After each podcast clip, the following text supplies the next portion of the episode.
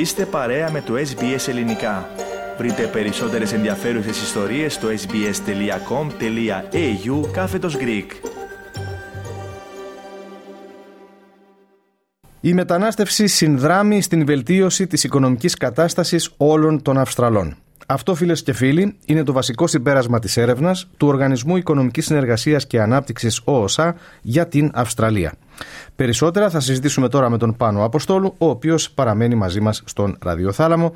Πάνω η έρευνα αυτή έρχεται σε μια στιγμή που πολλοί αντιδρούν για την έλευση μεγάλου αριθμού μεταναστών.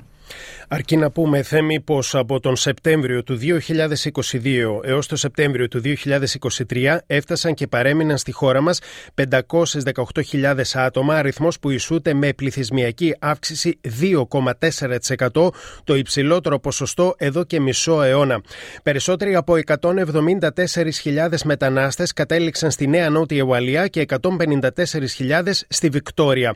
Να τονίσουμε ότι η μετανάστευση οφείλεται σε μεγάλο βαθμό στους ξένους φοιτητές που επέστρεψαν για να ολοκληρώσουν τις σπουδές τους, οι οποίες διακόπηκαν λόγω της πανδημίας του κορονοϊού το 2020. Ωστόσο, τώρα τέσσερις ξεχωριστές ε, ερευνητικές διεργασίες του, του Οργανισμού Οικονομικής Συνεργασίας και Ανάπτυξης, τις οποίες δημοσιεύουν οι εφημερίδες The Age και Sydney Morning Herald, δείχνουν ότι περιοχές της Αυστραλίας με υψηλότερες ισορέ μεταναστών αποκομίζουν οικονομικό όφελος σχεδόν έως και 1.500 δολάρια ανακάτοικο.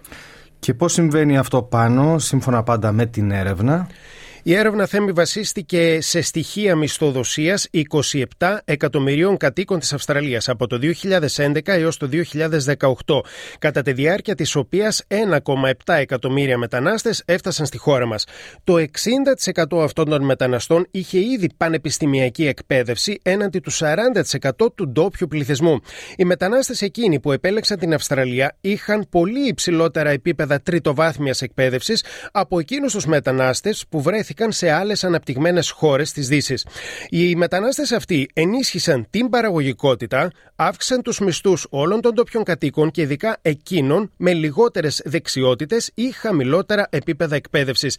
Τα στοιχεία δείχνουν πω οι μισθοί στην Αυστραλία αυξάνονται με τους ταχύτερους ρυθμούς εδώ και αρκετές δεκαετίες, κάτι που επιβεβαίωσε πρόσφατα ο Υπουργός Εθνικής Οικονομίας Jim Chalmers. We want people who work hard to be able to provide for their loved ones and get ahead. And for too long in this country, that was too hard.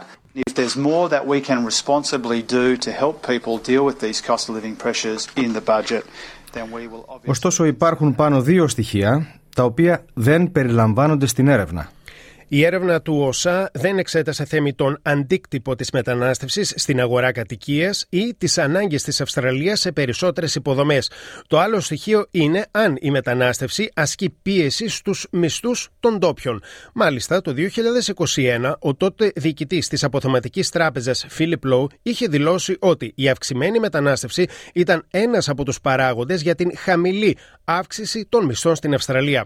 Τώρα, ο επικεφαλής οικονομολόγος της τράπεζας HSBC, Paul Bloxham, δήλωσε στο κανάλι 9 πως οι υψηλότεροι μισθοί θα μπορούσαν να καθυστερήσουν την αποκλιμάκωση του βασικού επιτοκίου από την αποθεματική. It's a bit of a double-edged sword. More wage growth actually helps people deal with the cost of living pressures, but the more wages growth picks up, it, the less likely it is that interest rates are coming down.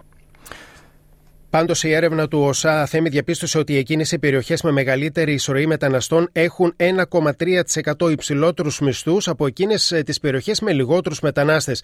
Διαπίστωσε επίσης ότι παρά τα υψηλά επίπεδα εκπαίδευσή τους, οι μετανάστες έχουν χαμηλότερα ποσοστά απασχόλησης σε σχέση με τον πληθυσμό που γεννήθηκε εδώ.